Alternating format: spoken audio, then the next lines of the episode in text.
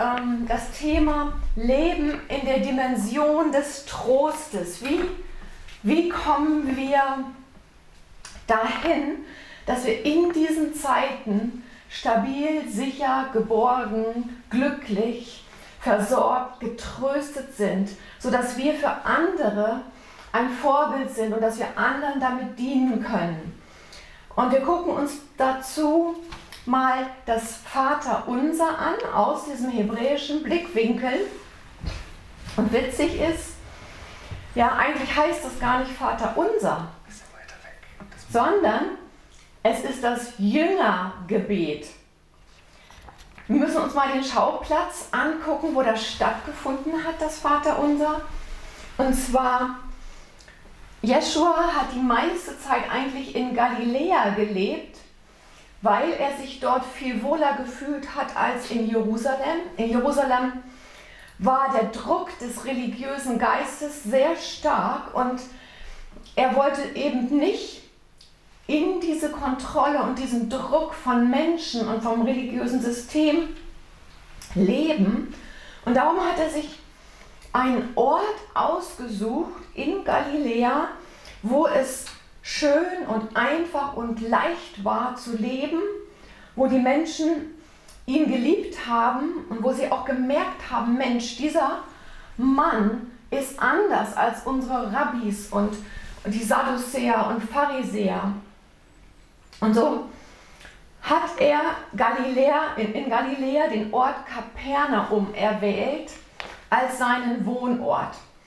Und Kapernaum ist auf Hebräisch Quanahum, das heißt Dorf des Trostes. So, ich finde das so cool. Ne? Jesus war ja Mensch, er war Gott, aber auch Mensch. Und er selber hat sich, um, um sein Leben wirklich in die Fülle von dem bringen zu können, wozu Gott ihn gerufen hat, in einen Ort begeben, den Ort des Trostes, den Ort der Sicherheit, wo wirklich ja seine Lebensumstände und die Menschen, die ihn umgeben haben, ihn geliebt haben und ihn geehrt haben und für ihn waren. So und ich glaube, da können wir uns wirklich auch was von abgucken. Wir brauchen das Miteinander. Wir brauchen Menschen, die so ticken wie wir. Wir brauchen Menschen, die dasselbe Glauben, in, in dieselben Dinge hineingehen. Und da brauchen wir einander, dass wir uns ermutigen und gegenseitig anspornen. Ja, uns nicht von dem System dieser Welt, sei es religiös oder sei es Mammon oder andere Dinge, ähm, auffressen zu lassen. Und wir müssen wirklich diese starke Bedeutung dieses Dorf des Trostes verstehen, weil erst dann werden wir das Vaterunser richtig verstehen. Weil dann in dem Moment, wo du dieses Gebet mit diesem Zweck, ja, mit, dieser, mit diesem Drumherum des Trostes verbindet, verbindest, wird dieses Gebet eine mächtige Energie eine mächtige Frequenz des Segens vom Himmel in dein Leben freisetzen. Und das wollen wir. Wir wollen mit allen Kanälen, die es gibt. Ja? Und früher haben wir ne, Anbetung und das Wort und das Sprachengebet. Und jetzt entdecken wir, es gibt noch viel mehr Ebenen und Dimensionen des Himmelreiches, mit denen Gott uns stärken will wo wir lernen sollen, angeschlossen sein an die Energien und Schwingungen des Himmels. Uhu, das hört sich jetzt esoterisch an. Ist es auch, weil Gott ist esoterisch. New Age hat das nur geklaut. Ja, das kommt aus dem Hebräischen. Ja, jetzt habe ich euch ja schon mal erzählt. Es gibt das Exoterische, das Äußerliche und das Esoter die esoterische Ebene Gottes. Und Gott möchte dich und mich hineinnehmen in seine Geheimnisse, in sein Herz. Und er möchte, dass wir an diesen Ort kommen, wo die Glückseligkeit und die Stärke des Himmels durch alle Kanäle uns verändert. Und einen neuen Kanal sozusagen, den wir ja entdecken, sind die Frequenzen. So. Interessant ist, dass das Dorf des Trostes die, die ähm, Quelle und quasi das Zuhause von Jeshua war und dass er dort war, um in diesen Schwingungen des Trostes geborgen zu sein. Was ist, wenn wir getröstet sind? Wir sind ruhig, wir sind ausgeglichen, wir sind sicher. Und ich glaube, das ist das, was wir in dieser Zeit wirklich brauchen. Eine Stärke, die vom Himmel kommt. Du bist glücklich, obwohl um dich herum vielleicht Chaos ist. Du bist sicher, obwohl ja viele Fragen da sind. Und diese Ebene brauchen wir, dass ein ständiger Zustrom der Energie, der Liebe Gottes in dein Herz fließt und dich stark und sicher macht. Und die Jünger haben das gemerkt, dass dieser Mann ganz anders war. Sie haben gemerkt, ja, sie kannten ja die Rabbis und Pharisäer, Sadduzäer und sie haben gemerkt, dieser Mann hat eine Verbindung zum Himmel, die die anderen nicht haben. Und sie waren hungrig danach. Und darum haben sie, das ist ganz wichtig, dass wir uns diesen Lebensstil angewöhnen, Fragen gestellt. Ja, das Königreich ist aufgebaut auf dem Prinzip, dass Gott es liebt, dass wir Fragen stellen. Ja, und dass wir dranbleiben an Fragen, die in unserem Herzen sind und dass wir erleben werden, dass er sie auf verschiedene Weise dann beantworten wird. Und so haben die Jünger Jeschua gefragt, ja, wie sollen wir beten? Warum ist da so ein Riesenunterschied zwischen dem, was wir tun und dem, was du tust? Und wir müssen dazu wissen, dass damals, ich weiß nicht, ob es heute noch so ähm, gleich, also so regulär ist, jeden Tag zum Beispiel das Amida gebetet wurde, das heißt das Stehen. Das war ein Glaubensbekenntnis von 18 Aussagen, die, das wurde jeden Tag mit allen zusammen. Die Männer, die mussten, die Frauen, die durften, ja, und sie haben Segen über jeden Bereich des Lebens ausgesprochen. Und es gab eine abgekürzte Version, die war 13 ähm, Glaubensbekenntnisse. Und das dauerte so ungefähr 20 Minuten. Und dann haben die Jünger entdeckt, dass Jesua, Jesus, also Jeshua, ich sage extra nicht mehr Jesus, weil Jesus kommt von Zeus. Eine Verballhornung des Namen Gottes, ja, angeknüpft an den einen griechischen Gott, mit dem wir nichts zu tun haben wollen, Zeus.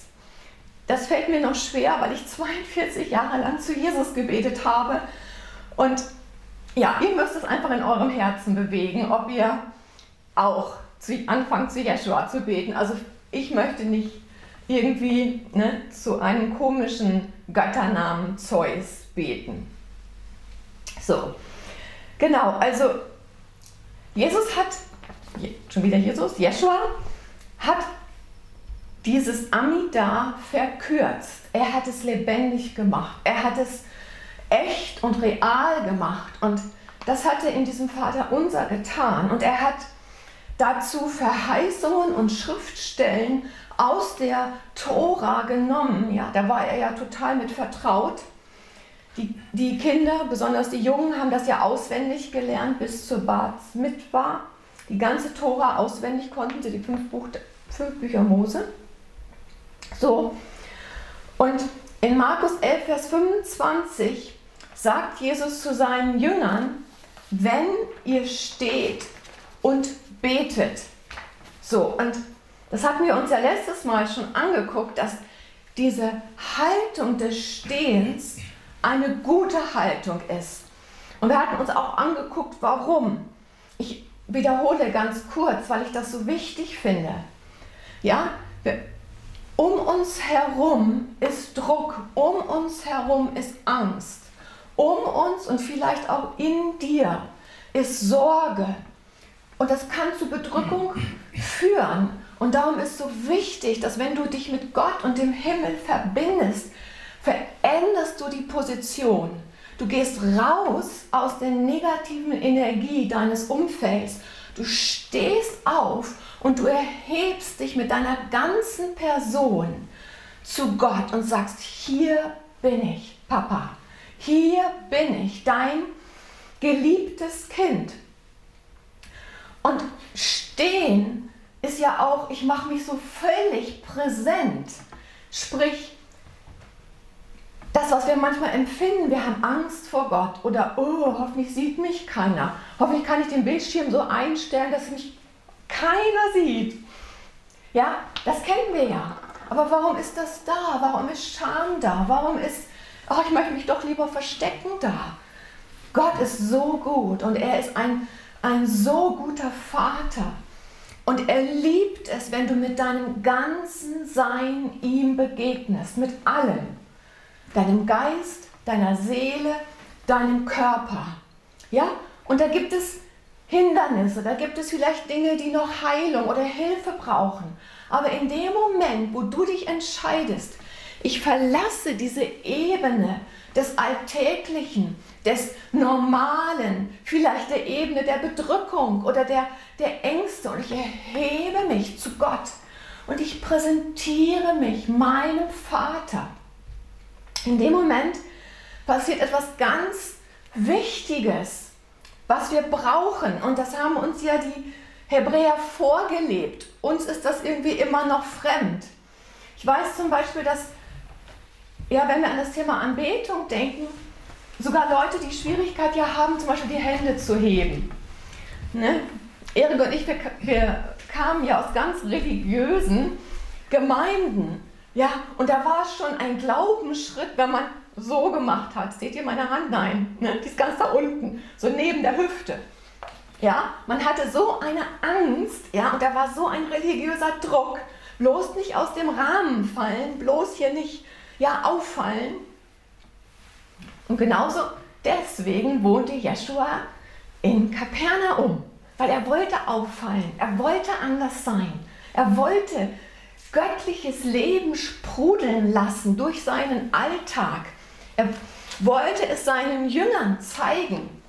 Und so ist das, wenn wir uns aufrichten über die negativen Umstände, wenn wir sozusagen die negative Energie der Erde, ja, quasi nicht uns darüber heben und wir verbinden uns mit dem Himmel und wir heben unsere Hände, wir heben unser Gesicht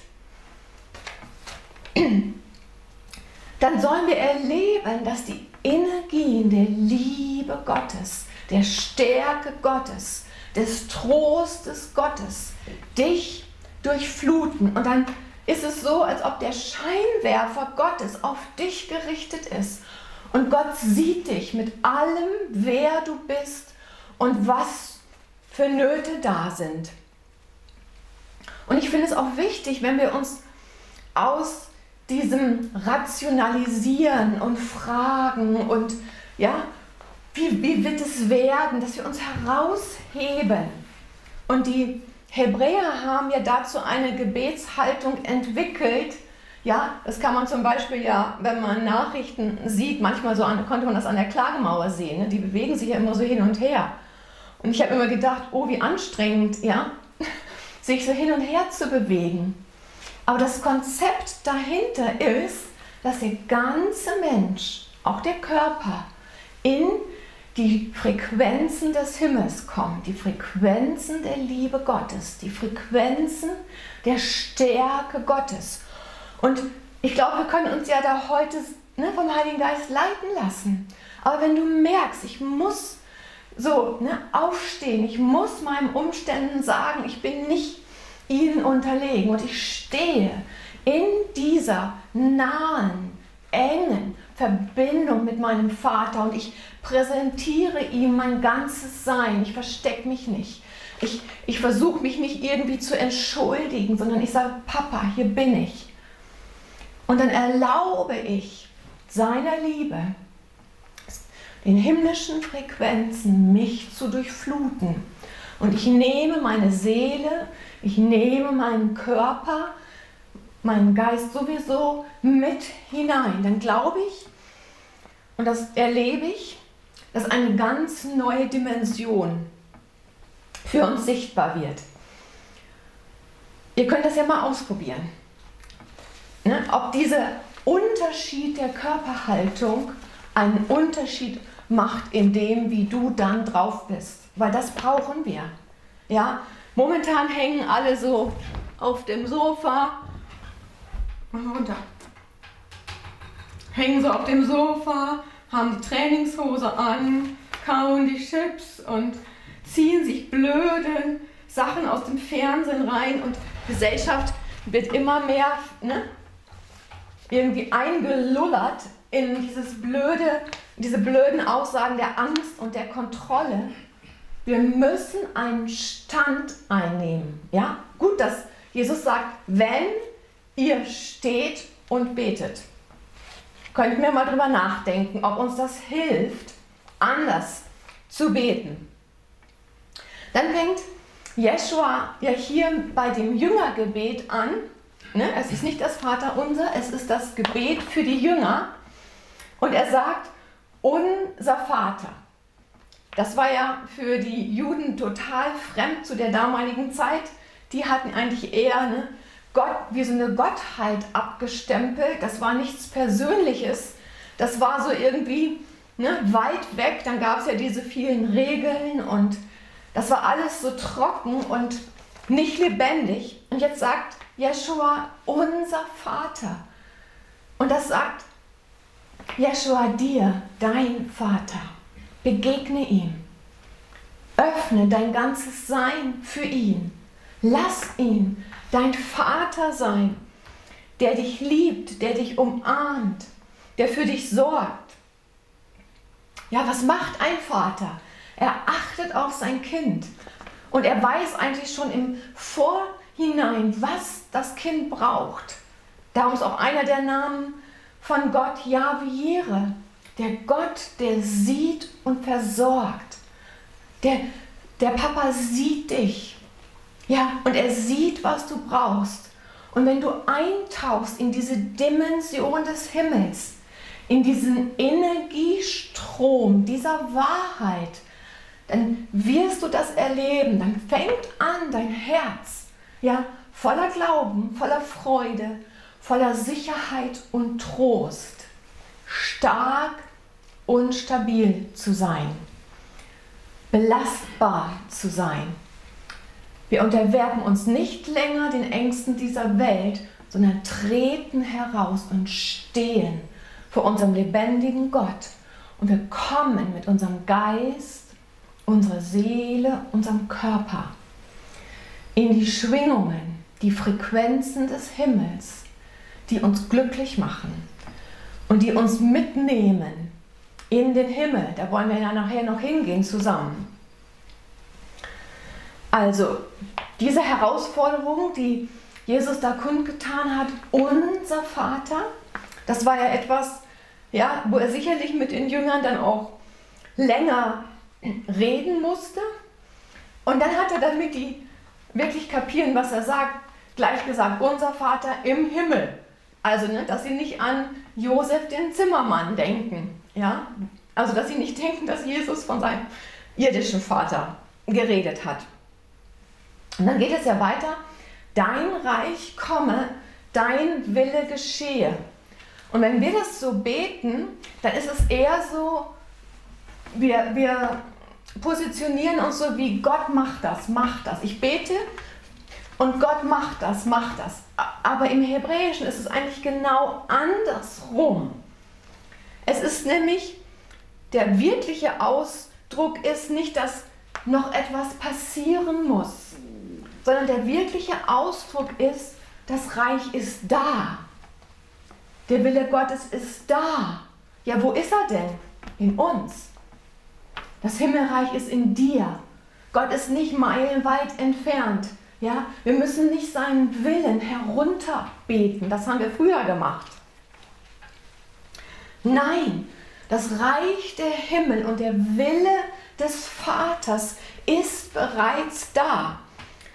Und diese Aussage von Jesus im Hebräischen heißt, ich warte nicht darauf, dass mein Leben irgendwie besonders gesegnet ist, um dann zu sehen, dass das Reich der Himmel da ist. Ich warte nicht darauf, dass ich einen super guten Job bekomme und eine Million einfahre. Ich warte nicht darauf, dass ein neuer Präsident ins Amt kommt und dann kommt vielleicht ne, der Himmel runter und das Reich Gottes ist da. Nein, ich weiß und ich glaube. Und ich verbinde mich damit, mit meinem Geist, meiner Seele, meinem Körper, dass das Reich da ist. In wem? In dir und in mir. Es ist da, das überwindende, herrliche Reich Gottes, voller Power, voller Weisheit, voller Antworten, voller Heilungen und Wiederherstellung. Es ist da.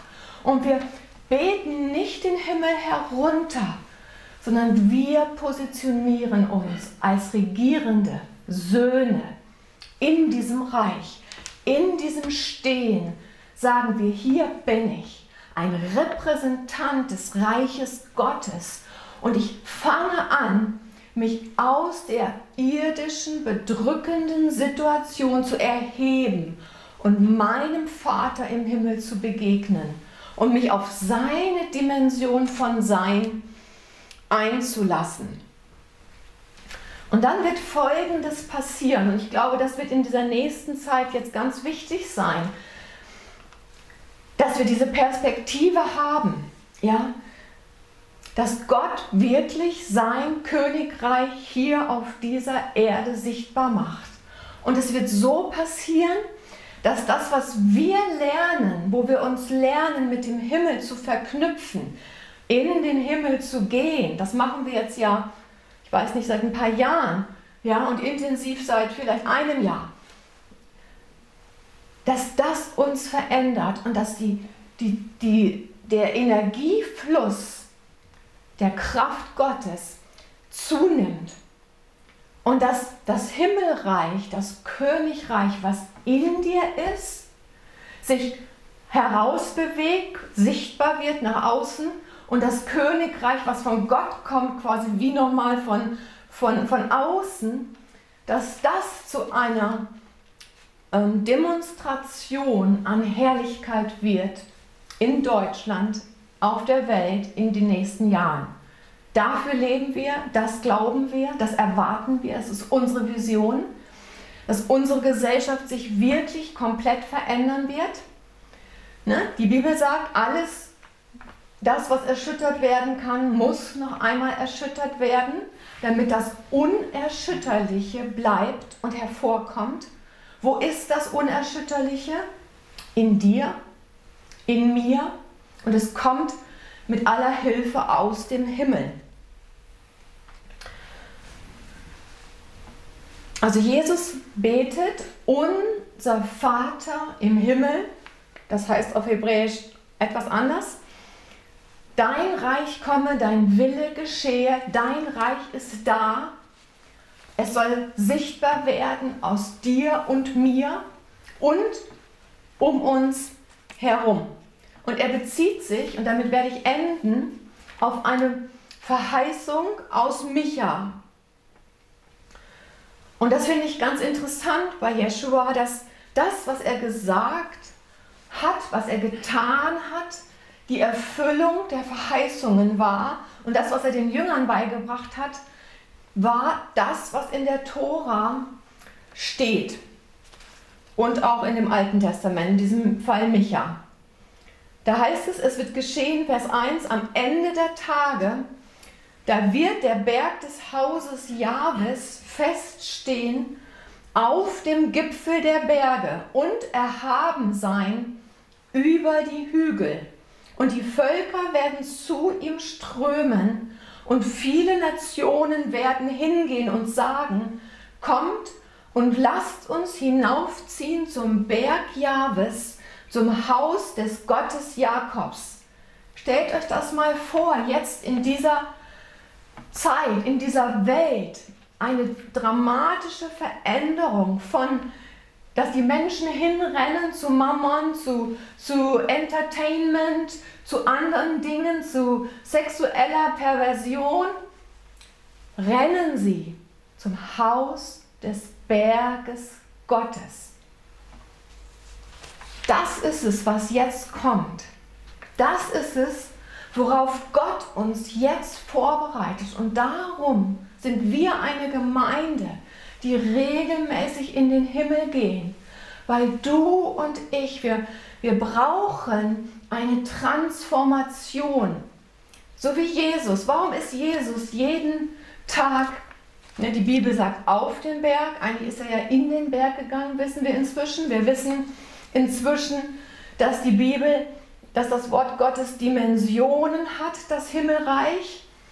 Und Jesus ist in den Berg gegangen, den Sitz der Regierung Gottes. Warum? Damit er die übernatürlichen, drastischen Dinge tun konnte, die er getan hat. Er war ja nur ein Mensch, er war ganz alleine. Keiner hat wirklich verstanden, was macht er eigentlich. Da war so eine Power, da war so eine Dimension von Herrlichkeit. Und das ist dein Leben. Das, was Jeshua vorgelebt hat, ist dein und mein Leben. Aber ohne dass wir in den Berg gehen, in den Himmel gehen, ist es schwer, das zu leben. Die Frequenzen der Liebe Gottes, des Trostes, der Stärke, der Sicherheit Gottes sollen dich durchströmen und dich in eine andere Person verwandeln. Ne, wir hatten uns ja in der 1 Akademie angeguckt, dass in dem Moment, wo du von neuem geboren wurdest, die Tür in den Himmel weit aufgegangen ist und du mit Jesus ja aufgefahren bist. Ne? Epheser sagt, wir sitzen zur Rechten Gottes. Sitzen wir da wirklich? Oder ist das nur ein Bibelwort? Oder sitzt du zur Rechten Gottes neben dem Thron Gottes? Und du erlaubst Gott dir Dinge zu sagen und zu zeigen, die du brauchst, um deine Berufung zu erfüllen, um in Stärke zu kommen. Gott braucht Menschen, die aus dem Alltag, aus dem normalen weltlichen Leben, wie wir das kennen, ja, ich bin 56 Jahre alt, ja, in eine andere Dimension kommen, weil diese andere Dimension ist jetzt dabei, hier auf die Erde zu kommen und Gott braucht Zeugen, die diese Dimension bezeugen. Und ich wünsche mir, dass wir das sind. Ich wünsche uns, dass der Himmel uns vertraut wird, dass das, was Gott jetzt tut, für uns normal wird und dass wir anfangen, keine Angst mehr zu haben vor den Engeln, vor der Wolke der Zeugen. Ja, weil das ist dazu da, damit wir unsere Berufung erfüllen können. Ja, und der Hebräerbrief sagt, dass die, die vor uns ja gestorben sind, die ja gar nicht tot sind, das ist ja die Wolke der Zeugen, ne? dass sie darauf warten, dass ihre eigene Bestimmung erfüllt wird, indem wir es tun. Und darum wünsche ich uns, dass diese Dimension des Trostes, der Stärke, der Sicherheit, der Herrlichkeit in dein Leben kommt. Wann? Immer. Immer. Ja, du bist kein Erdenbürger mehr, du bist ein Himmelsbürger. Gott braucht uns, dass wir wie, wie Leuchttürme der Liebe Gottes strahlen und der Welt um uns herum sagen, wo es lang geht. In diesem Sinne, Shalom, du bist gesegnet.